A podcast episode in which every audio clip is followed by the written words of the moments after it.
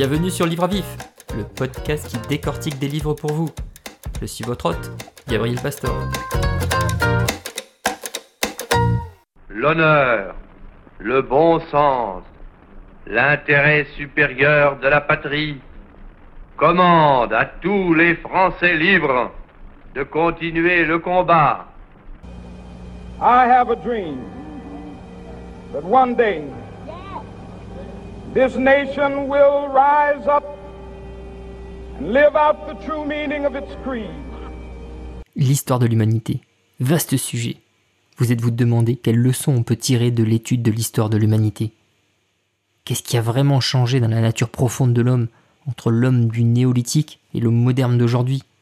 Est-ce que la morale, ce qu'on considère comme le bien, le mal, a évolué au cours des siècles? Quel est le rôle de la religion? Et comment se fait-il qu'elle soit persistante au travers des millénaires?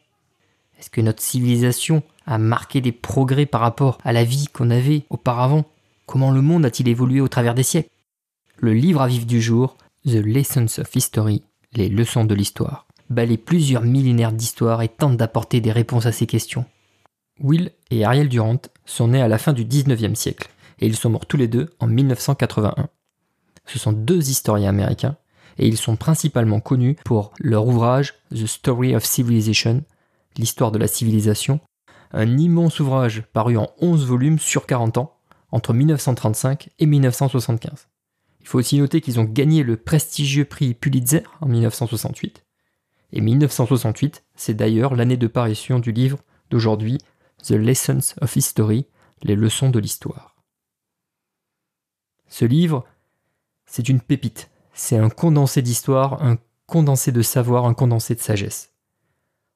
Les Durand, dans cet ouvrage, nous distillent des leçons éternelles, je dirais, des leçons qui perdurent dans le temps. Cet ouvrage, il a 50 ans, mais il n'a pas pris une ride, il est toujours autant d'actualité, il est toujours aussi pertinent. Il revient sur l'histoire de l'humanité, des leçons qui sont, elles, millénaires et qui, aujourd'hui encore, nous servent et vont nous faire réfléchir.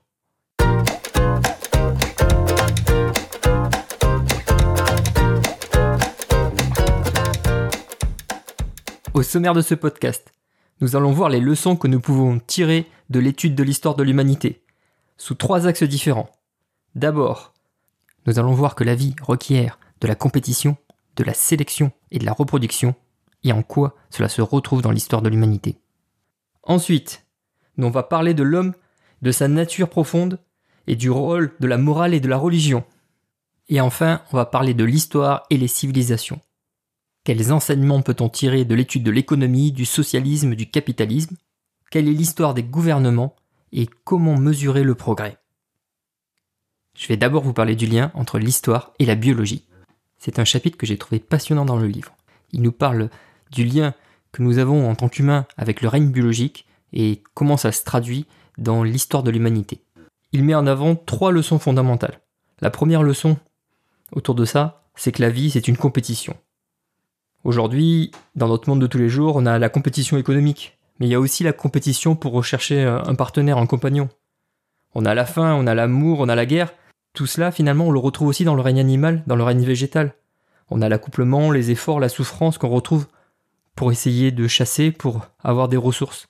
Nous restons soumis aux lois de l'évolution et au phénomène de la survie du plus apte. Alors ce qui a changé au fil des siècles avec la civilisation humaine, c'est qu'on a mis en place une coopération entre les êtres humains. Elle est réelle et elle ne fait que croître. Mais en même temps qu'elle augmente, cette coopération, elle devient un outil de compétition aussi. Quelques siècles en arrière, quelques millénaires en arrière, la compétition entre humains, elle était individuelle. Un chasseur d'une tribu néolithique, il combattait individuellement pour avoir son partenaire sexuel, pour chasser. Maintenant, on n'est plus dans la compétition au sein de communautés. On appartient à un club de foot et on a une compétition club de foot contre club de foot. On a des pays qui s'affrontent. On a des entreprises qui s'affrontent. On s'est regroupé et la compétition, elle a quitté le stade individuel pour passer au stade collectif. Voilà, la coopération n'a fait qu'exacerber cette compétition. Un autre point important, qui fait l'objet d'un paragraphe spécifique mais que je ne vais pas spécialement détailler ici, c'est la guerre. La guerre, en elle-même, c'est la forme de compétition ultime qu'a trouvé l'humanité. Quand on cherche à avoir des ressources, quand une civilisation veut annexer une autre, c'est par la guerre qu'elle va le faire. Et donc à la date d'écriture de ce livre, en 1968, je le rappelle, Et il donne cette statistique très marquante. Sur 3421 années d'histoire enregistrée, on n'a que 268 ans qui se sont passés sans guerre. Pendant 93% du temps, on a été en guerre. Donc la guerre est quand même un phénomène qui est permanent finalement dans l'histoire de l'humanité. Donc première leçon, la vie est une compétition. La deuxième leçon, c'est que la vie, c'est la sélection. On a certaines personnes qui vont réussir à se reproduire, à obtenir du pouvoir, et d'autres qui vont échouer. Et nous sommes tous par nature inégaux. On est, tous différents, on n'a pas tous les mêmes capacités physiques, on n'a pas tous les mêmes capacités intellectuelles, on n'a pas tous la même éducation. Par nature même, on est fondamentalement inégaux. Et puis, là-dedans, il introduit aussi ben, le concept de liberté, qui dit, il le, présente de façon très juste, la liberté, c'est un concept abstrait, inventé par les hommes.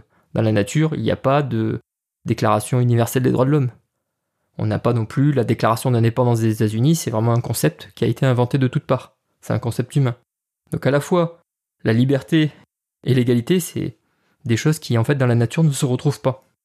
Et donc l'histoire nous apprend que l'inégalité, elle finalement, elle grandit avec la complexité de la civilisation. Et que plus une civilisation devient complexe, et plus les capacités se concentrent sur quelques hommes. C'est un des points qu'il met en avant, c'est de dire que dans une société, on a certains hommes qui ont des capacités et finalement, il, estime, alors je ne sais pas d'où il sort ce chiffre-là, mais qu'avec environ 30% euh, des gens, on est capable de faire et de réaliser euh, tout ce qu'on peut faire dans l'ensemble de la société. Il y a 70% des gens qui, entre guillemets, sont inutiles, d'après lui. En termes de productivité, bien sûr, en termes de réaliser des, choses.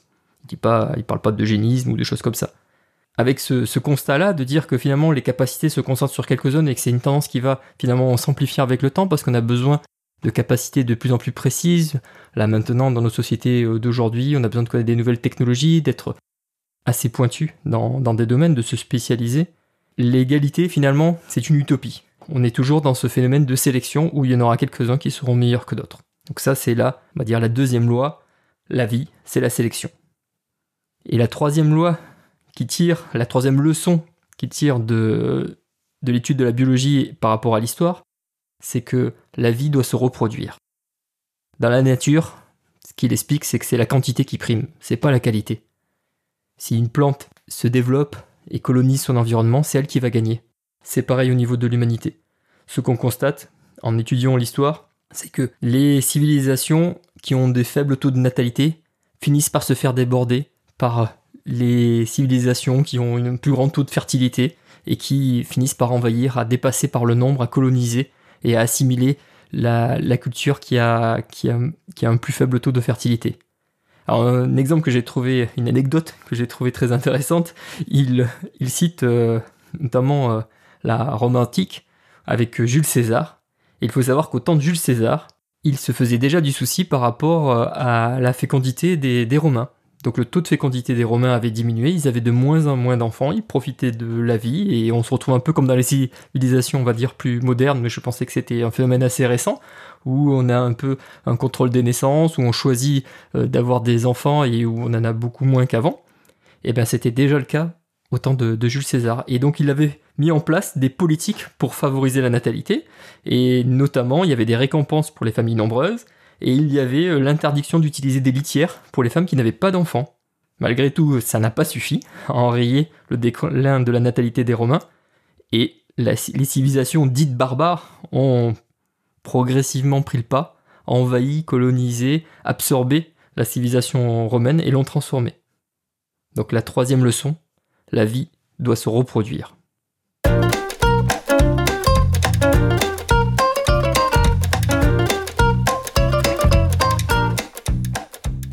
Deuxième partie de ce podcast, l'homme, sa nature, et puis le lien avec la morale et les religions.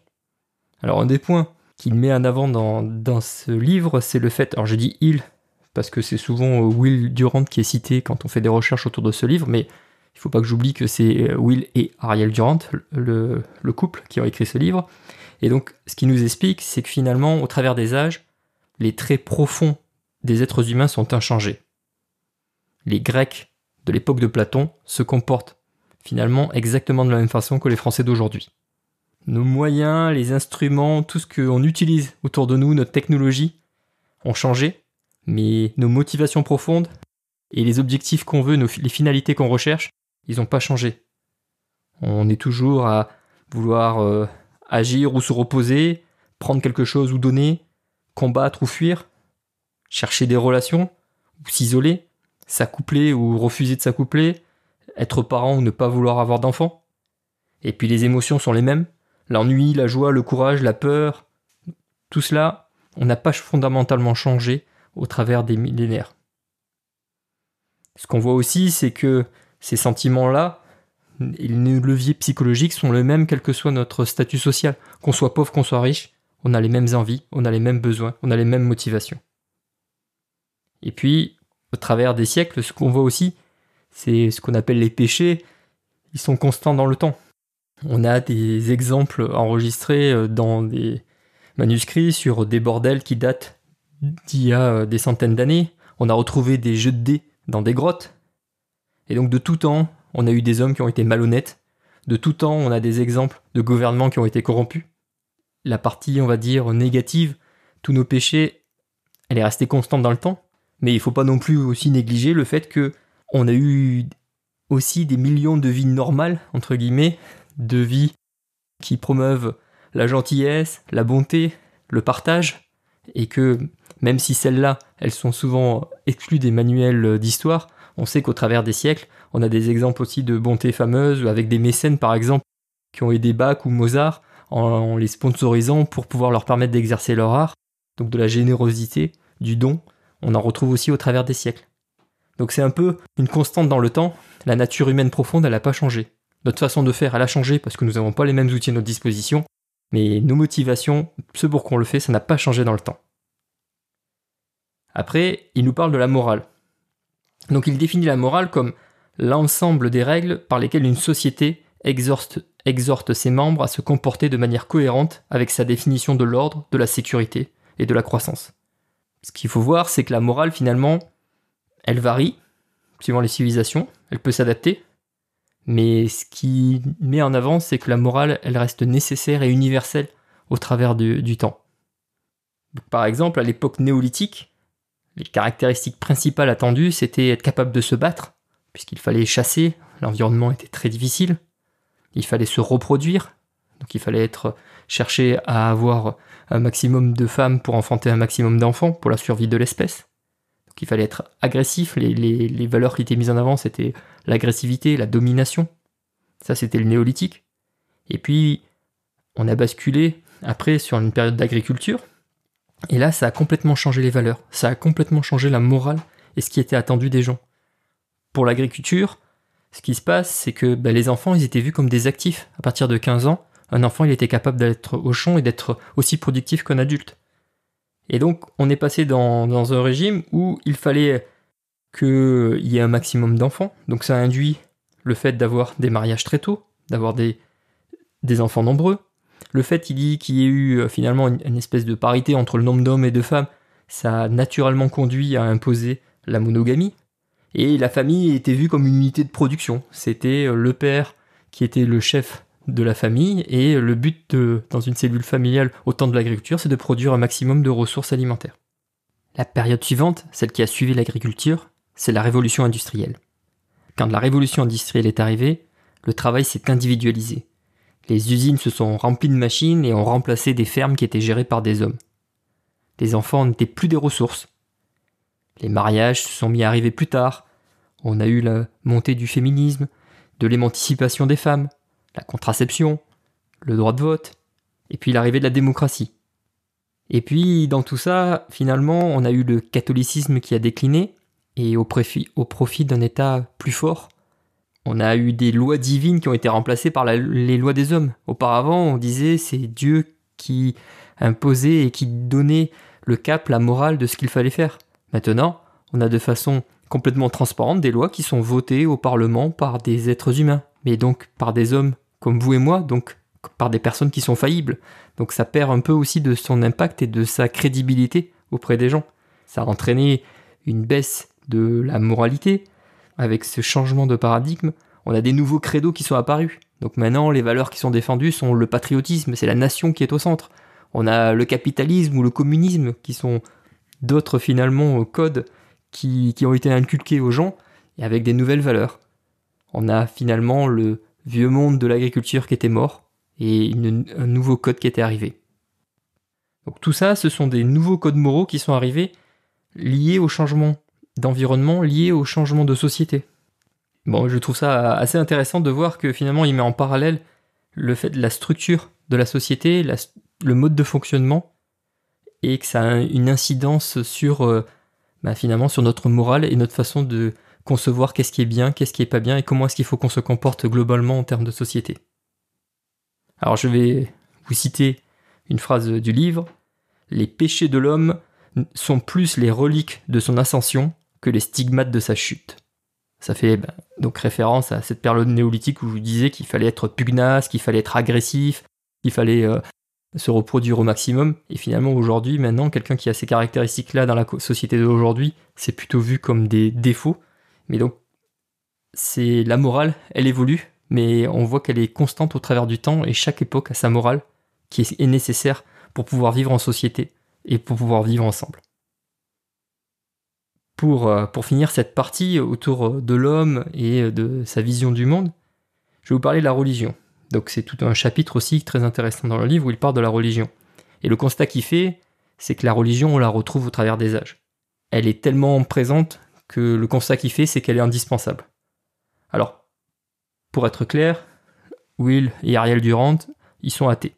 Ils le disent, euh, donc ils le disent pas ces termes-là, ils disent pas ils sont athées, mais ils disent dans l'histoire, il n'y a vraiment aucun indice qui laisse à penser qu'il existe Dieu, qu'il y a un être surnaturel qui peut influer sur notre destin. Il dit ça se passe pas du tout comme ça au travers de l'étude de l'histoire. Ce qu'on voit, c'est que la nature, elle laisse pas de place à la bonté.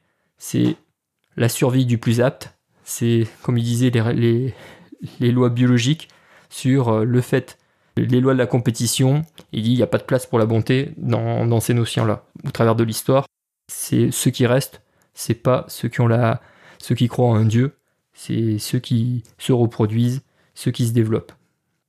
Mais par contre, autant on sent au travers de son discours qu'il est athée, autant il dit que la religion est importante et que la religion, finalement, elle permet d'asseoir la morale. Il dit, à chaque fois que la religion a périclité, et donc c'est déjà arrivé à d'autres époques, donc je trouve qu'aujourd'hui, effectivement, la religion est en, est en perte de vitesse, il y a de moins en moins de gens qui sont croyants, qui sont pratiquants, qui vont à l'église, par exemple en France, et ça, se corrèle finalement avec une baisse de, de la moralité, des valeurs. Et la religion, finalement, pour lui, elle a comme, euh, comme fonction essentielle de donner un code de conduite aux gens, de permettre de, de vivre en société ensemble, et qu'elle est là pour apporter cette valeur. Et elle y arrive parce que elle fait craindre à, aux kidam, elle fait craindre aux gens, aux croyants, qu'il y a un châtiment divin qui les attend s'ils ne se comportent pas bien. Et donc le clergé, les hommes qui le composent, ils sont là pour pousser ce message-là. Malheureusement, au fur et à mesure de l'histoire, ce qu'on voit, c'est que la religion, quand elle est pratiquée avec ces valeurs-là, bah, elle apporte quelque chose à la société, mais que inévitablement, au fur et à mesure des siècles, on finit par avoir les hommes, le clergé par exemple dans la religion catholique, qui finit par être faillible, et comme dans toutes les religions, à un moment donné, on se retrouve à avoir des gens qui ont des travers, qui sont vénaux, qui sont profiteurs, qui veulent défendre leur système, leur hiérarchie et leur pouvoir, et ils font passer cela avant les valeurs profondes véhiculées par la religion. Et l'autre point important, c'est que ce qu'on constate aussi au travers de l'étude de l'histoire, c'est que l'éducation, elle fait reculer la religion. À chaque fois que l'éducation progresse, la religion régresse. La religion reste nécessaire pour lui parce que c'est un espoir. Pour les gens qui sont en bas de l'échelle sociale, qui n'ont pas d'autre espoir pour s'en sortir, c'est avec la religion qu'ils y croient et qu'ils s'accrochent et qu'ils se disent qu'ils vont pouvoir faire quelque chose.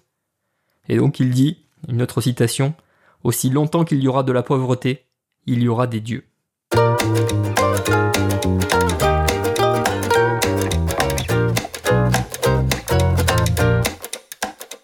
Dans cette troisième partie, je vais maintenant vous parler de l'histoire et des civilisations. Alors, pour commencer, on va parler économie.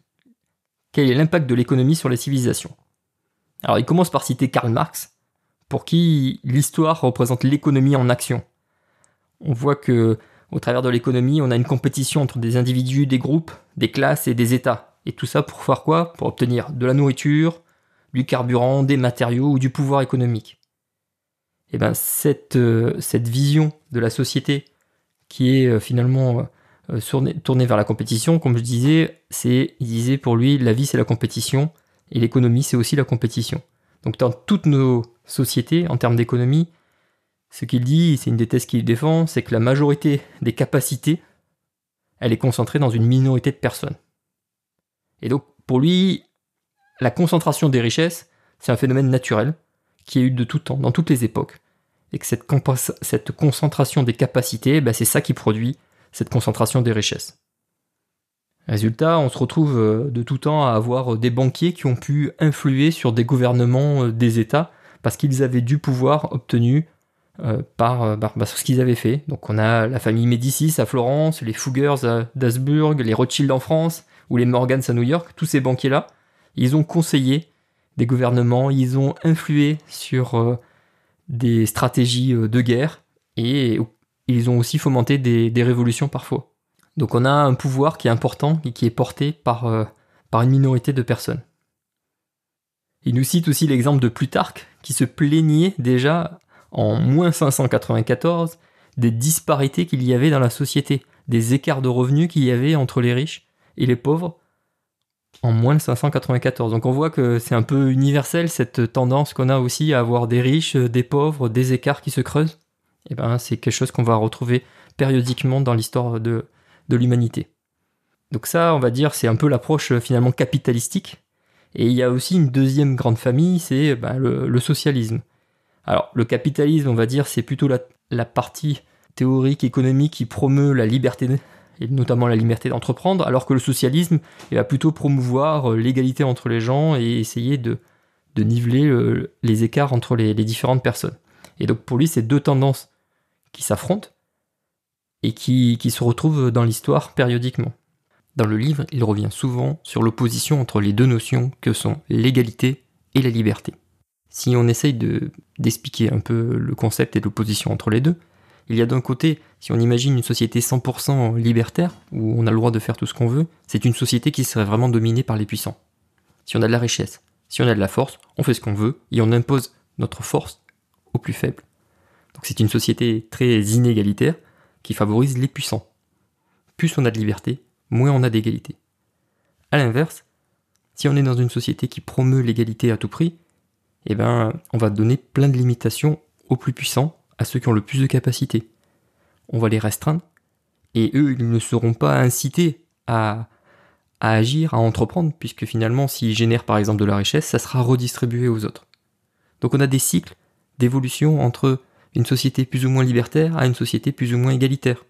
Ça se retrouve au travers des régimes politiques, au travers aussi de l'économie, où on va avoir la richesse qui va aller s'accumuler vers les 1% les plus aptes, les plus doués, les plus privilégiés. Et donc il y a un phénomène naturel d'accumulation de la richesse. Et puis il y a des révolutions qui arrivent.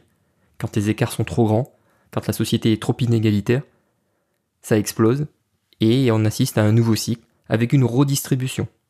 Donc l'histoire se compose de cycles d'accumulation de richesses parmi les puissants et de redistribution. Donc la redistribution, elle peut être plus pacifique au travers de la mise en place de régimes dits euh, socialistes avec des taxes et de la redistribution, ou elle peut être sanguinaire et violente au travers d'une révolution. Donc c'est quelque chose moi qui m'a beaucoup surpris, mais les exemples de socialisme au sens donc de d'avoir une administration qui planifie des choses, qui essaye d'avoir de l'égalité entre les gens, eh ben, ça a existé depuis euh, des, milliers d'années. Donc il cite plusieurs exemples de sociétés socialistes qu'il y a eu euh, dans l'histoire de l'humanité. En Égypte, en moins 323, l'État possédait tout. On avait la nationalisation du papyrus, de l'huile, des textiles, on avait des registres de propriété, on avait une administration très importante. C'est à cette époque qu'a été construite la bibliothèque d'Alexandrie. Il y a eu un essor de la culture, il y a eu, ça a été une période très, très faste, où ça a été une vraie réussite jusqu'à ce que, ben, à un moment donné, on va voir, il y a différents critères qui font que euh, le socialisme s'arrête et puis euh, le capitalisme reprend le, dessus. Il y a eu ici des exemples aussi en Chine en plus 4 ou encore en 1068. Donc il y a eu vraiment différentes périodes dans le temps et à différents lieux dans le monde où le socialisme a été mis en place avec euh, bah, plus ou moins de succès et puis pour plus ou moins longtemps. La période la plus longue connue, enregistrée en tout cas, de socialisme, c'est chez les Incas et ça, a été arrêté par l'arrivée de Pizarro et euh, des conquistadors euh, espagnols. Qu'est-ce qui fait que le socialisme s'arrête? Ce qu'il dit, c'est que en général, les, critères qui font que les causes plutôt qui font que le socialisme s'arrête, c'est des taxes élevées, car l'administration devient trop nombreuse et puis ça devient difficile à, supporter finalement. On n'est pas motivé à travailler car il y a une trop grande part du travail qui est pris pour, pour financer l'administration. On a aussi les guerres ou les famines ou les choses comme ça qui font que on doit euh, se mobiliser en, force et en général ça, ça arrête euh, ce, type de, gouvernement. Et puis bon, la corruption de la bureaucratie, il y a pas mal d'exemples dans, dans l'histoire où euh, des gouvernements sont retrouvés corrompus à exploiter toutes les, richesses, notamment aux civilisations égyptiennes, où au bout d'un moment, ben, les, les pharaons ont abusé de leur situation, de leur pouvoir, pour spolier finalement le, le peuple et ne plus rien redistribuer et tout amasser de leur côté. Et puis, le dernier élément qui fait que le socialisme a tendance à, disparaître et est moins présent dans l'histoire que le capitalisme, c'est les manœuvres des gens riches et des puissants pour discréditer ce système. Puisque, bien sûr, pour eux, ce système de redistribution, ce système plus égalitaire, il se fait au détriment des plus riches. Donc on a un peu le balancier entre les personnes les plus puissantes, les plus riches, qui vont plutôt pousser pour aller vers un système capitaliste, et puis de l'autre côté, bah, des gens qui veulent plus être égalitaires et redistribuer les richesses. Donc, dans ce livre, il nous présente aussi différents types de gouvernements. Donc, ce qu'on voit, c'est que le gouvernement, la plupart du temps, c'est une oligarchie. C'est-à-dire que c'est une minorité de gens qui gouvernent et qui prend les décisions pour la majorité. Donc, c'est assez naturel, comme il le dit, parce que quand on est une minorité, on a des objectifs communs, on, est capable de se mobiliser et on peut agir. Alors qu'à l'inverse, quand on a une majorité, il va y avoir plein d'opinions divergentes, on n'arrivera jamais à se décider, et c'est le type de gouvernement qui n'arrive pas à fonctionner. Donc la plupart des gouvernements disent sont des oligarchies. Après, il y a différents types d'oligarchies. Il y a les oligarchies qui sont euh, des, théologies, où c'est la religion qui, décide. Il y en a d'autres où c'est euh, la noblesse, ça c'est le cas de l'aristocratie. Et puis, il parle de la démocratie, et pour lui, en démocratie, c'est l'oligarchie, c'est-à-dire la minorité qui décide, c'est la minorité des puissants, la minorité des riches. Alors, en termes de, type de gouvernement, pour lui, il commence par décrire la monarchie et il dit la monarchie, c'est le gouvernement le plus naturel et celui qu'on a retrouvé le plus souvent dans, l'histoire de l'humanité. On a, ça reproduit un peu la structure familiale où on a un leader, souvent un homme, qui, prend le, contrôle et qui prend les décisions. C'est aussi finalement un régime qui peut très bien fonctionner, on va dire, puisque euh, Renan, par exemple, un historien, pense que les empereurs romains, la période où il y avait les empereurs romains jusqu'au règne de Marc Aurèle, ça a été la période la plus prospère et la plus heureuse dans l'histoire de l'humanité. Pourtant, c'était des empereurs qui gouvernaient. Après, ils n'avaient pas un système héréditaire, c'était pas le fils de l'empereur qui prenait la succession, mais c'était l'homme qui était trouvé le plus apte qui prenait euh, le relais pour le règne suivant. Après, ben, il explique finalement les différents types de régimes où L'aristocratie, par exemple, pour lui, l'avantage, c'est que ça permet d'éduquer spécifiquement une tranche de la, population, certains individus sélectionnés par leur naissance, à gouverner. Donc c'est une éducation très spécifique qui demande des compétences très particulières, mais c'est cet avantage-là que finalement, on éduque certaines personnes à gouverner. Et il dit aussi, quand il y a une aristocratie, ils sont aussi garants un peu des codes moraux, de comment se comporter, de l'étiquette. Ça rehausse finalement le niveau moral de la civilisation quand il y a une aristocratie. Après, comme dans tous ces régimes, comme euh, quand il parle de la religion, des bienfaits de la religion et de comment ça finit par péricliter, c'est pareil avec l'aristocratie. On arrive toujours à un moment donné où on va se trouver dans une période où il va y avoir des profiteurs, des gens qui sont dans l'aristocratie mais qui vont faire que profiter, que se servir et ne pas avoir ce rôle de garant moral, ce rôle de donner l'exemple. Et ça va entraîner en général ben, une décadence, une révolution et un changement de régime. En ce qui concerne euh, la, démocratie, pour lui, la définition de la démocratie, la démocratie réelle, c'est donner des chances d'avoir une éducation de qualité aux gens. Et pour lui, voilà, le fait d'avoir une démocratie, c'est le fait de donner un accès équitable à l'éducation et aux opportunités. Mais sa thèse, c'est aussi de dire que finalement, on est tous inégaux, on n'a pas tous les mêmes capacités, on va pas tous réussir de la même façon. Donc ce qu'il faut en démocratie, c'est donner les mêmes opportunités à chacun. Et là, on a une égalité de chance. Après, il y aura des différences, ça va bifurquer, et il y aura des gagnants, il y aura des perdants, il y aura des dominants, il y aura des dominés. Alors pour parler un peu de, des civilisations de façon plus globale, leur croissance, la décadence, qu'est-ce qui fait qu'une civilisation va réussir, va prospérer, alors qu'à l'inverse, une autre va, va s'arrêter? Donc déjà, la définition de la civilisation. Donc pour lui, une civilisation, c'est un ordre social promouvant la création culturelle. Donc des civilisations, il y en a eu des dizaines par le passé. On sait que voilà, aujourd'hui, on a la civilisation occidentale avec notre mode de vie ici, et ben elle va finir par disparaître. Toutes les civilisations finissent par disparaître.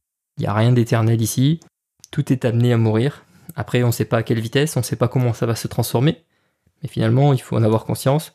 Les civilisations sont faites pour vivre, et donc qui dit vivre dit mourir. Il parle de changements dans des routes commerciales qui ont fait que par exemple Pise et Venise en 1492 ont perdu complètement leur influence avec la conquête de l'Amérique. Il parle de taxes trop élevées qui ont découragé l'investissement, il parle de concentration de richesses. Et ça, la concentration des richesses, ça peut aboutir à des guerres de clans à l'intérieur d'une société et à potentiellement une révolution et un changement de régime. Un point qu'il qui relève, c'est que quand un groupe ou une civilisation décline, c'est souvent le fait de leaders politiques ou intellectuels qui sont incapables de réagir aux défis, incapables de réagir aux changements. Et donc les changements qu'on voit au travers du temps, qui sont marquants, c'est, euh, il cite l'exemple d'esclaves qui produisent gratuitement et qui donc n'incitent plus à produire. Moi, ça m'a un peu interpellé, on va dire, cette, cette remarque, cette phrase-là, ça me fait un peu un parallèle, je fais un peu un parallèle avec euh, ce qu'on a aujourd'hui, où en Chine, on a une production à, très bas coût, et donc ça incite pas vraiment à produire dans nos pays occidentaux. On retrouve finalement des, des grandes tendances de l'histoire, même dans qu'on peut projeter avec une grille d'analyse beaucoup plus euh, contemporaine, et c'est vraiment ça que je trouve qui est intéressant dans ce livre. En tout cas, ça fait réfléchir. Après, il n'y a pas la vérité absolue, et puis il n'y a pas l'échelle de temps. Si ça se trouve, on va dire que la civilisation occidentale va disparaître, mais dans 200 ans. Donc euh, voilà, il n'y a pas de conclusion facile à en tirer immédiatement, mais je trouve que les parallèles avec euh, le passé sont vraiment intéressants. Dernier point finalement abordé dans ce livre, c'est le progrès. C'est qu'est-ce que, qu'est-ce que le progrès? Et est-ce que, au travers du temps, nos civilisations ont progressé? Si on prend un peu de recul et qu'on compare notre existence moderne avec celle de, nos ancêtres d'abord, il faut quand même se rendre compte qu'il euh, y a des milliers d'années en arrière, nos ancêtres avaient une vie très précaire. Elle était chaotique, elle était meurtrière. Il y avait des affrontements fréquents, beaucoup de morts, de l'ignorance, des superstitions, des maladies. Aujourd'hui, on a quand même une maîtrise de notre environnement qui est beaucoup plus forte. Et lui, c'est justement sa définition du progrès. Pour lui, le progrès consiste en l'amélioration du contrôle de notre environnement. Et aujourd'hui, est-ce que l'homme moyen, il n'a pas augmenté ses capacités à contrôler l'environnement dans lequel il vit? Donc, il faut avoir en tête qu'aucune civilisation n'est éternelle, que chaque civilisation finit par mourir, mais finalement, il dit c'est pas si grave que ça, puisque une civilisation qui meurt, elle meurt pas complètement. Elle laisse une trace, elle laisse un héritage pour le futur. Il cite l'exemple de la civilisation grecque. Aujourd'hui, la civilisation grecque euh, d'il y a 2000 ans, on a des traces, on a un héritage, on a la mythologie grecque, on a des expressions. Ça, finalement, ça a influé sur notre vie d'aujourd'hui. Donc, il faut pas s'arrêter au fait qu'une civilisation meurt. Elle, finalement, elle va faire que nourrir les civilisations suivantes. On est un chaînon dans la grande chaîne de l'humanité et chacun d'entre nous apporte sa petite pierre, son petite contribution à l'histoire globale de l'humanité. Et pour terminer, pareil, sur encore une note positive, ce qu'il nous dit, c'est que finalement, l'éducation, elle peut être vue comme euh, le fait de transmettre l'histoire aux générations futures. Et de ce point de vue-là, la civilisation actuelle, elle a énormément progressé. On n'a jamais eu autant de gens qui ont eu accès à l'éducation. On n'a jamais atteint un tel niveau de connaissance globale au sein de la société.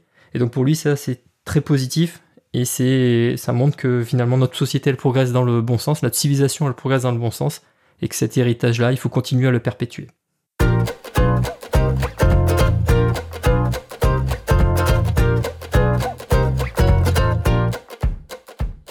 Dans cet épisode, nous avons vu différentes leçons de l'histoire.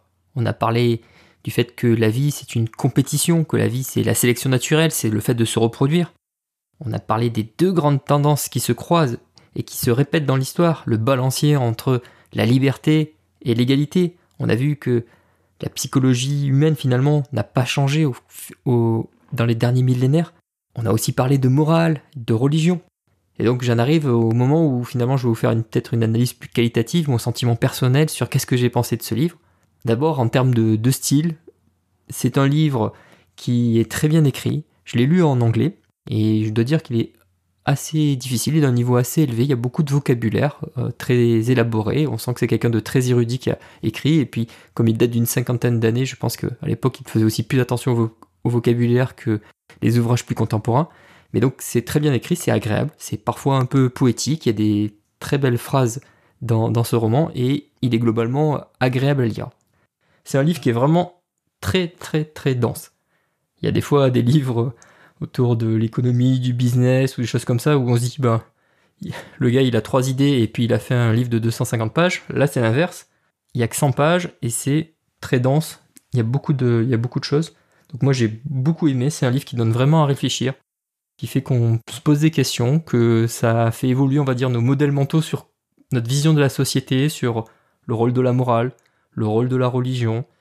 Ça permet de s'interroger sur des grands pans des grands fondamentaux de notre civilisation. C'est un livre vraiment intéressant, passionnant, qui donne à réfléchir. Donc ce qui ressort dans ce livre, ce sont tous ces cycles qu'on retrouve, les tendances qui se répètent et qui nous donnent à penser qu'on peut en partie prédire le futur. Je pense que vous vous en doutez, mais je le recommande très fortement, j'ai beaucoup aimé, et je lui donne une note de 9 sur 10. C'est vraiment un excellent livre. Ce podcast est terminé, j'espère que cette chronique vous a plu, que vous avez envie de lire les leçons de l'histoire de Will et Ariel Durant. Le prochain livre à vif sera Les 48 lois du pouvoir de Robert Greene. Je vous donne rendez-vous sur livreavif.com pour un résumé détaillé, des informations complémentaires et d'autres épisodes. Alors n'oubliez pas de vous abonner sur votre plateforme de podcast préférée en cherchant Livre à vif. À bientôt